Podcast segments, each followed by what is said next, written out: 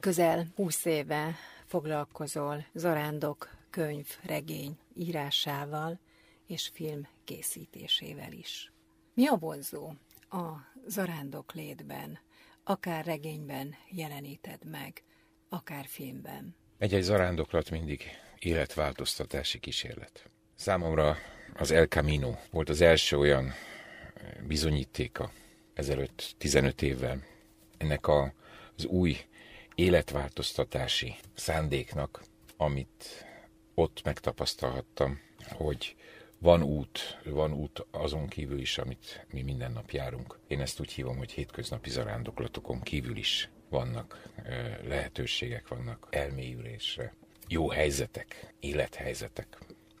Az zarándoklat egyik ilyen helyzet. De a Caminon már azt is megtapasztaltam, hogy nem kell elmenni a világ végére ahhoz, hogy az ember lecsendesedjen. Elinduljon egyfajta belső tisztulás. Ezt meg lehet tenni a szomszéd szobába is, meg lehet tenni a, egy parkba is, ha az ember ismeri a technikákat, és el tud csendesedni. Számomra szükség volt az rándoklatra a Caminon, Spanyolország északi részén vezető zarándokút, szükség volt a tibeti Kajlassa Szent hegye körüli zarándoklatra. Szükség volt ezekre az utakra, mert mindegyre visszazökkentem a hétköznapok rutinjaiba, és ezek elfették mindazt, amit egy-egy utamon megtapasztaltam, és meghiúsították azoknak a szándékoknak a megvalósítását, amit ezeken az utakon megfogalmaztam. Említetted, hogy szükség volt ezekre az utakra. Nemrég fejezted be új filmedet, Szent Ignác útja címmel. Erre mi szükség volt?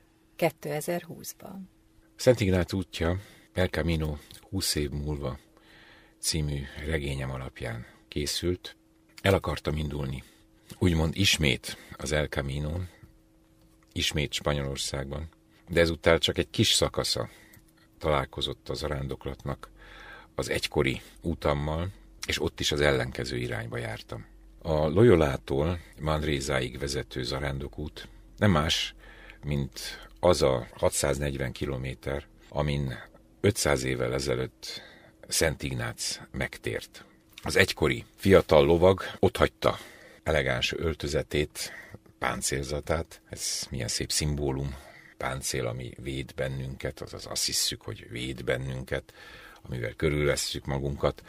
Ő ezt levetette az út végén, és Manrézába, ahol megírta a lelki gyakorlatos könyvét, már mint zarándok érkezett. Tehát lovakként indult el. Monserratba, Manrézától 30 kilométerre levetette a Fekete Madonna előtt a az öltözetét, a híjúságának minden attribútumát, minden kellékét, és szegény zarándokként érkezik egy barlangba, Manrézába, ahol 11 hónapot tölt.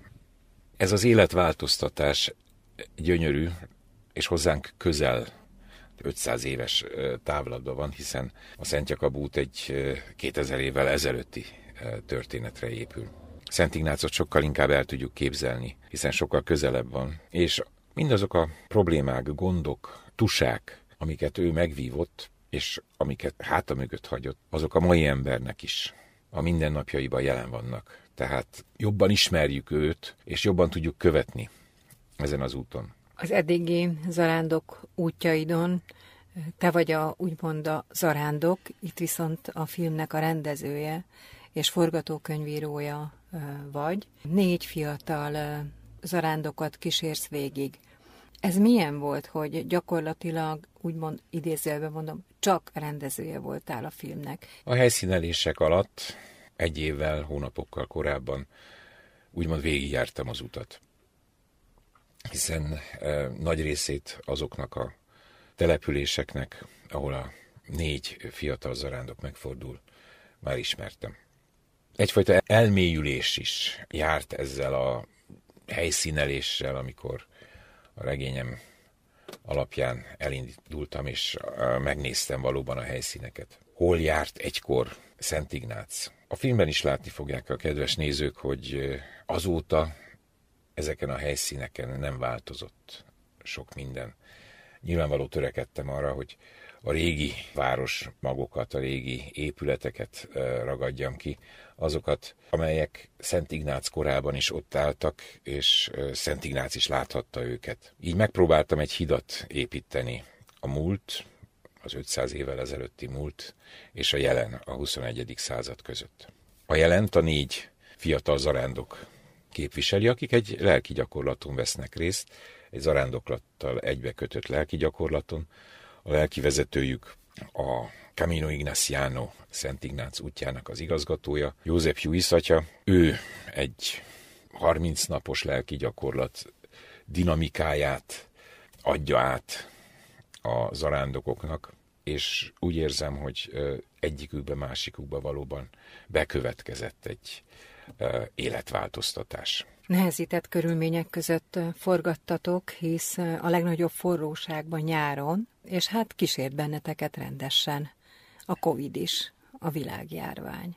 40 fokba nehéz úgy forgatni, hogy közben maszkot is kell viselnünk. Augusztus elején, amikor elindultunk, akkor Spanyolországban kötelező volt maszkot viselni, még a természetben is. Nyilvánvalóan az operatőröknek még nagyobb súly szószoros értelmében nehezedett a vállukra, hiszen egy 8-10 kilós kamerát maszkban nagyon nehéz úgy kezelni, hogy közben remeg a körülöttük a levegő a forróságtól. De én ezt a filmet küldetésként fogtam fel, és minden nehézséget, amit az úton tapasztaltam, minden akadály, ami előttünk állt, úgy éreztem, hogy egy ajándék. Ezek a nehézségek, próbatételek csíszoltak engem is.